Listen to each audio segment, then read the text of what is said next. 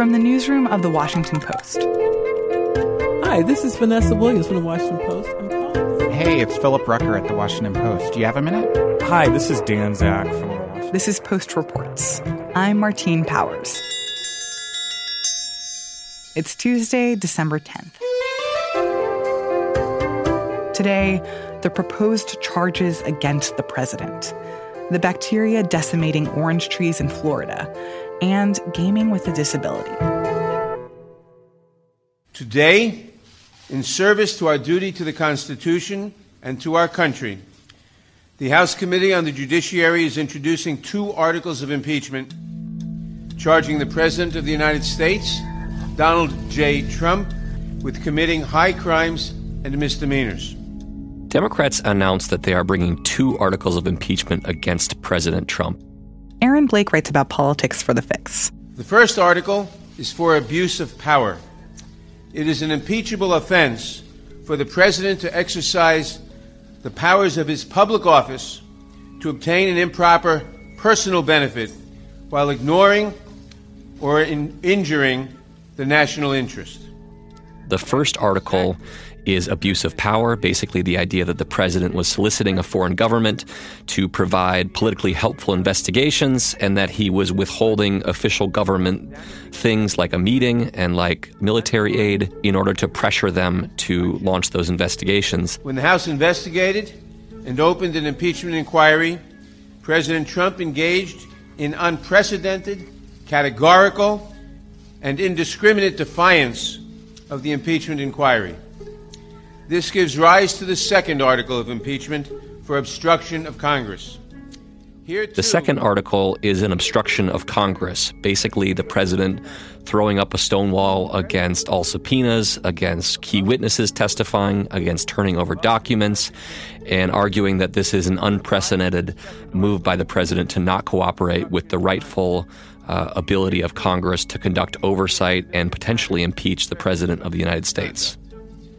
A president who declares himself above accountability, above the American people, and above Congress's power of impeachment, which is meant to protect against threats to our democratic institutions, is a president who sees himself as above the law. We must be clear no one, not even the president, is above the law. The ones they brought are actually a little bit narrower than uh, we thought they might have been. Uh, there is no mention of the word bribery. There is no mention of obstruction of justice in the Russia investigation. They're keeping this very focused on the Ukraine investigation and matters related to that. So, why do you think that Democrats went with this more narrow approach rather than bringing up charges like bribery or obstruction of justice? The idea is to keep it focused on Ukraine and maybe not get bogged down in more legal minutiae. Once you bring up the topics of bribery, once you bring up obstruction of justice from the Mueller investigation, they may be put in the position of trying to satisfy statutory requirements that those crimes carry.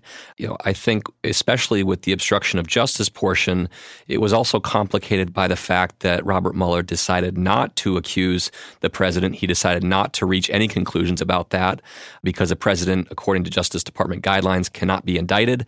But then the Attorney General, William Barr, decided to clear the president of obstruction. So basically, they would be bringing a charge against the president that the Justice Department has said does not hold up. And that was a little bit more difficult.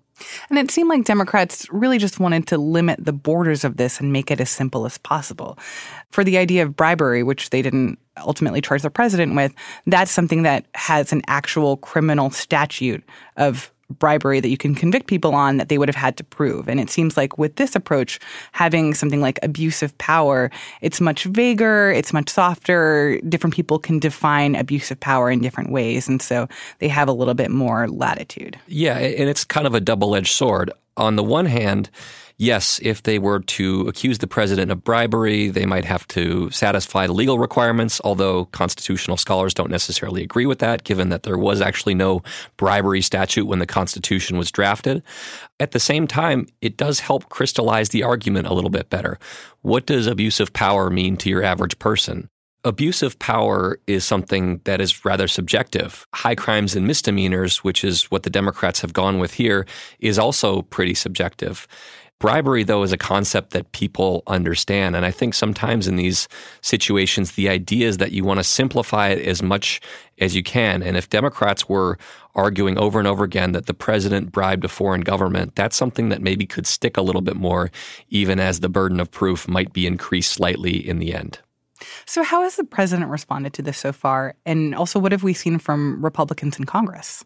Well, the president basically, his argument is that this was a preordained outcome, that Democrats basically tried to make the evidence fit their preordained outcome. Republicans in Congress are very much on board with that.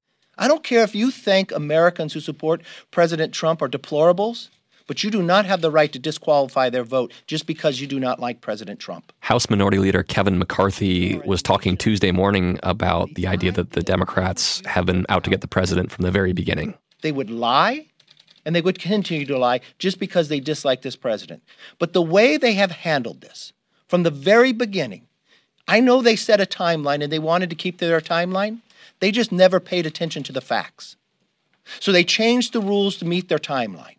We're seeing them make lots of process arguments that there is actually no crime. That is going to be a key argument here, especially now that there is no bribery, there is no obstruction of justice in these articles. So, no, it is not difficult to defend this president, but it is very difficult to defend this Congress on what they have done, and history will not be kind to them. This was also something of an interesting, kind of bizarre day for Democrats to be announcing these proposed charges against the president because they, at the same time, have now just struck a deal with Republicans on the new NAFTA, a trade deal with the US, Mexico, and, and, Canada, which is something that President Trump has been fighting for. So it's kind of a win for Republicans. And it seemed pretty weird that this morning they're both talking about trying to remove the president from office, but also giving him a pretty big win. This is a transformative agreement. It's a template, I believe, for future agreements. Literally within one hour of one another, there was the impeachment press conference at 9 a.m., and then they had the USMCA, also known as New NAFTA, at 10 a.m. But this is more than a triumph for organized labor, it's a triumph for workers everywhere across America. It is an interesting split screen, giving the president what he will hail as one of his chief accomplishments as president. On the same day, you're saying he is an illegitimate president that he should be impeached and removed from office. Uh, Democrats have been pretty close on USMCA for a while. It's not like this came out of nowhere. They just kind of had to get over the hill. There's also a recognition that what is contained in the new trade deal is not significantly different from what we had with NAFTA. It kind of changes things around the edges a little bit. And so maybe Democrats reason that they can argue this isn't a huge game changing accomplishment by the president because it's not all that different from what we have. The other thing I think that Democrats are going to point out is, and hope that this achieves, is that it takes off the argument that they are just so consumed by impeachment that they are not governing at all. To the extent Republicans are going to argue Democrats are just not actually working in Congress, they can say, look, we just passed President Trump's trade deal. Clearly, we are not just standing in the way of everything he does because we hate the guy. So, what is going to happen next on impeachment? Well, the House Judiciary Committee is charged with taking up these articles and debating them. They could still be subject to change. There will be a debate on that committee about the wording of specific articles. And then the Judiciary Committee votes on these, which will likely be a party line vote. They will go to the broader House, which is slated to vote next week. And then at that point, the whole process goes to the Senate, which actually holds the trial of the president. The Chief Justice of the Supreme Court presides over it. And at that point, two thirds of senators, which would be all Democrats and 20 Republicans, would need to vote in favor of removing the president from office. And there's basically no chance that that's going to happen, right? The idea of 20 Republican senators switching sides seems somewhat far fetched. Yeah, and I don't think that Democrats, House Democrats, when they launched this process, really had any illusions that that was ever going to be the case. Polarization is so strong. We really haven't seen much of a crack in uh, the president's support on impeachment. There may be a couple senators that'll make this interesting Mitt Romney, Ben Sasse, Susan Collins, who's up for reelection you know, if a couple of them vote against the president, would that be seen as a significant moment in uh, his reelection campaign? I don't know. But to say that an impeachment process is about the election is an argument that Republicans are making, but it's not altogether wrong. I think that Democrats were wary of this process initially because they worried it might help the president in what's looking like a difficult reelection race. They eventually came around to it when I think they decided that at least it wouldn't hurt their chances of defeating him in 2020. And maybe if they get some new evidence or they get a couple Republicans voting to remove him from office, they can use that as an argument to say, look, this is so bad that even these Republicans thought that he is not worthy of being president of the United States. Well, I guess we'll see if that'll happen. We will. Aaron, thank you so much. Thank you. Aaron Blake writes about politics for The Fix.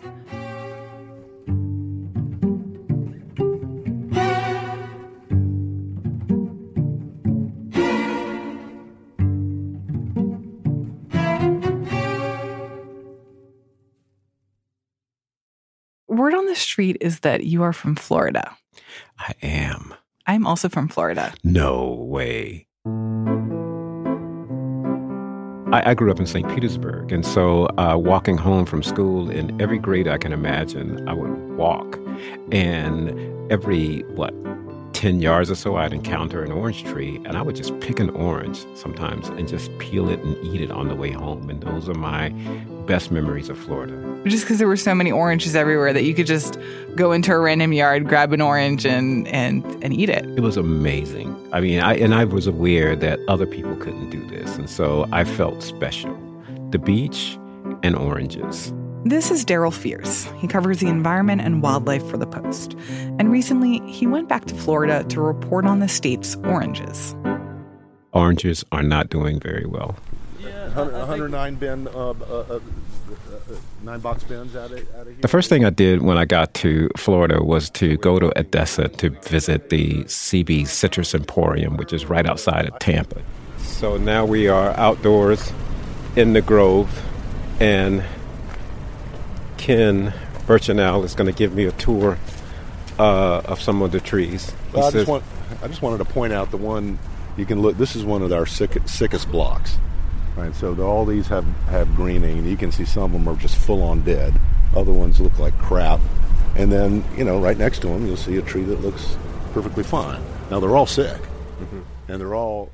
I visited this place that was started by a former real estate developer named Bill Birchinell. And Bill was just this industrious guy whose dream was to have a just a giant orange grove. It's the middle of a swamp, and he managed to take a few like very small, skinny orange trees and grow a 300 acre grove. And he died in 2016. Willed that farm to his son, William Kennedy Birchinell, and his grandson. And these guys are now watching his dream go to ruin. Out of here, maybe five oh. to ten.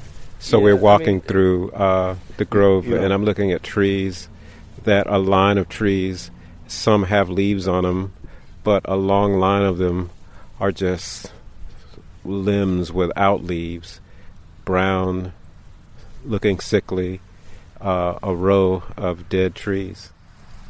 They are presiding over dying trees and sickly trees where the leaves are deformed, watching this go to waste. Why aren't they doing well? There is a disease that scientists liken to HIV and in fact, it has an HIV like name. It's called HLB, short for Huanglongbing, which is a disease that originated in China. Has infected 90% of every citrus orchard in Florida. And so, how did this orange disease end up in Florida? The way diseases end up in the United States from all over the world invasive species, um, trade. This bacteria probably came from some type of tree clipping this is what the scientists say from China. So people love to bring these clippings from their favorite plants from places they're not supposed to, but they sneak them on board in luggage anyway, and they do it. And so they speculate that someone did this probably in the uh, Delray Beach area. And now this disease has spread pretty massively throughout the state. It has. And it has spread in the most amazing way. It's just like nature or anti nature. So before this disease, Huanglongbing, got there, uh, there was this very small gnat sized insect called the citrus psyllid. And this citrus psyllid feeds on the leaves of citrus trees. So when it, whenever this psyllid encountered a tree with this bacteria or a leaf with this bacteria, it sucked it into its gut. And that psyllid or insect took the bacteria to the next tree. And when it sucked on that leaf, it transferred the virus. So the combination of this disease and then this insect has made this not only incredibly harmful orange disease, but uh, one that can spread really quickly. This insect is the Uber for disease. And at this point, how many orange trees have been affected, and how has this affected the, the orange industry in Florida? Orange trees all over the state are dying. Just look how little and how you know yellow that is, and how curly all the leaves around that little piece of fruit. That that, that limb is just it's just too sick. Yeah. But there's other trees, the ones that we're we're actively harvesting, you know, uh, in other parts of the grove, are you know they're doing okay. They're sick, but they're doing okay. Okay. The Seabees farm has been devastated. Get people coming on uh, on the property all the time saying, "You got a gold mine here," and it's like, "Well, show me where to dig," you know, because yeah, if I knew how to grow hops, sure, I could sell hops all over, all over, but we're not, you know, that's not what we we do. We'd have to relearn that whole that whole business. Would you ever sell? Yeah, well, there's there's a for sale sign outside right now, you know, but we don't want to do that.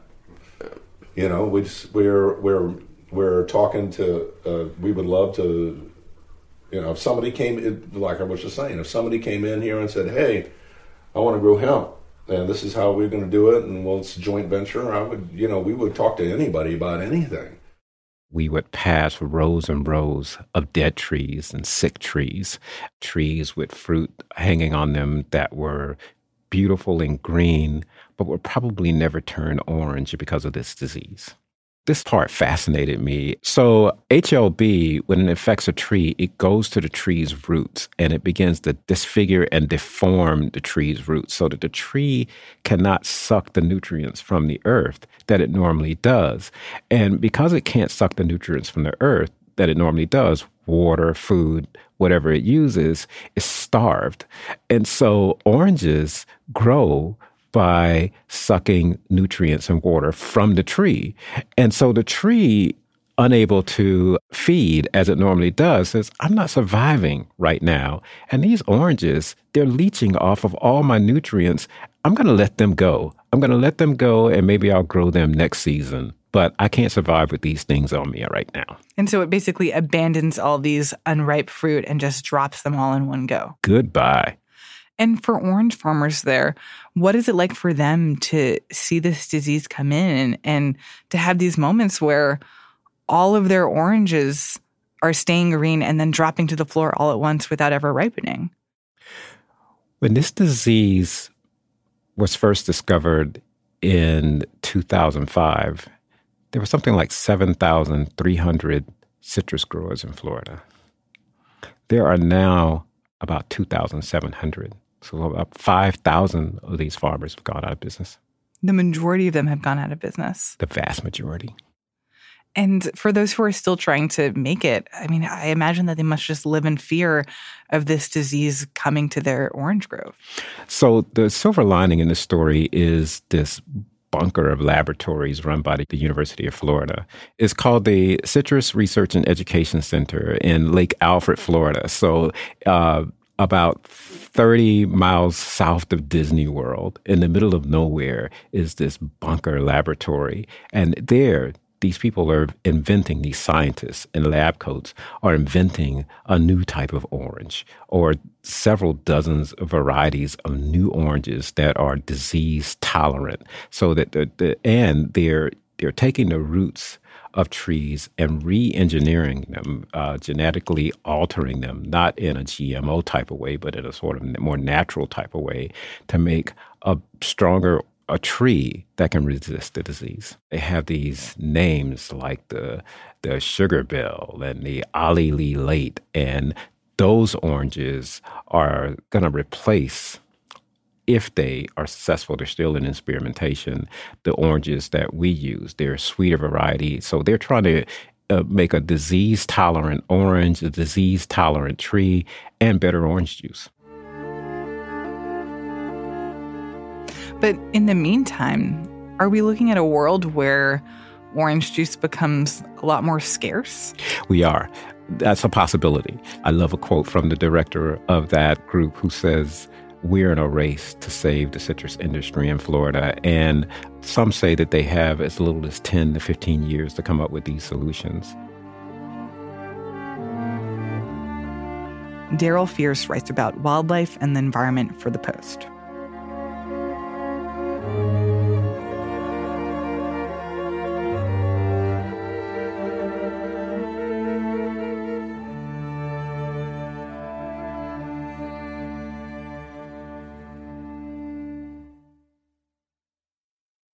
Now, one more thing from the Post's new gaming and esports section called Launcher.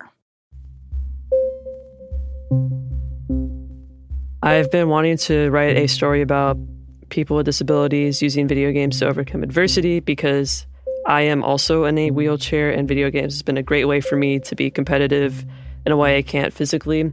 That's reporter Hawken Miller. He recently met a group of gamers that have disabilities and play competitively. They told me, you know, how video games have really helped them through whatever issues they're going through. Some of the people that I talked to mentioned that video games really help them reconnect with society in a way that they couldn't normally because usually conversations revolve around what their disability is, whereas when they play games, it revolves around their ability in that game. So playing video games allows you to connect in a way that isn't physical and in a way where you don't have to see each other. So it kind of you're actually getting to know that person, that person's gaming ability or the way that they talk. Then you develop into a friendship before you actually figure out oh what's wrong with this person or what's this person going through. I met a gamer whose name was Jackson Reese and he had recently lost both his arms and legs after being paralyzed in a motorcycle accident because he had contracted sepsis in the hospital. And he uses a device called a quad stick, and that allows him to play video games in a way he had never thought possible after he lost his arms and legs. It's all mouth operated. Like it's got different controls that you puff and sip on, and you move. It's all head movement and everything like that to control your character, what you're doing. One of the things I learned in reporting this story is I think there's a little bit of social anxiety attached to it because you can't do everything that everyone else can. So, video games combat feelings of social isolation and even depression by allowing them to do things that they normally wouldn't be able to to do in real life. I can't run in real life, so I'm able to real, run in the game. So I always make little Forrest Gump comments and everything, and I just try to throw in my sense of humor and everything like that with it because yeah, you can't run and jump and laugh and stuff like that. So you can run and jump off of a building and scream, "Oh, my legs!" It cracks you up a little bit to give you a little bit more humorous to keep you from depressed and stuff. My name's Rocky Stoutenburgh, and um, my gamer tag is Rocky No Hands. Rocky No Hands is paralyzed from the neck down after he suffered a pretty bad fall when he was 19. And since then, he's perfected being able to play video games very well with a quad stick, which he only uses his mouth to control and is able to do so many things that even I couldn't even do playing video games with full control of my hands. There's always a way to do something if you can't do it. And uh, you don't have to be great at it for it to be fun. You just got to make sure that you're having fun. Rocky No Hands has definitely inspired a lot of people just reading through his Twitch channel comments, and people are really inspired by that because he's not letting his disability define him and he's still doing all these amazing things in the video game world and watching Rocky No Hands compete in the way he does despite his disability can help put things into perspective for people and help them do the same thing and get past their own adversity and, and play the games despite what they're going through. Hawken Miller writes about gaming and esports.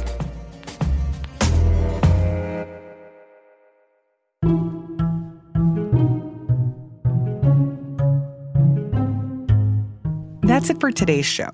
Thanks for listening. There have been some really interesting conversations in the Post Reports Facebook group.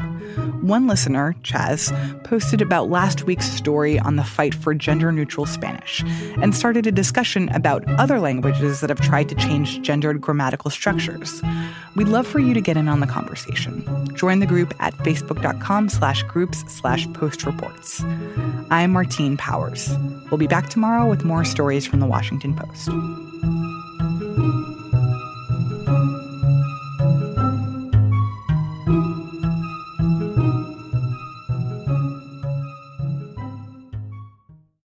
Hey, this is Christina Quinn.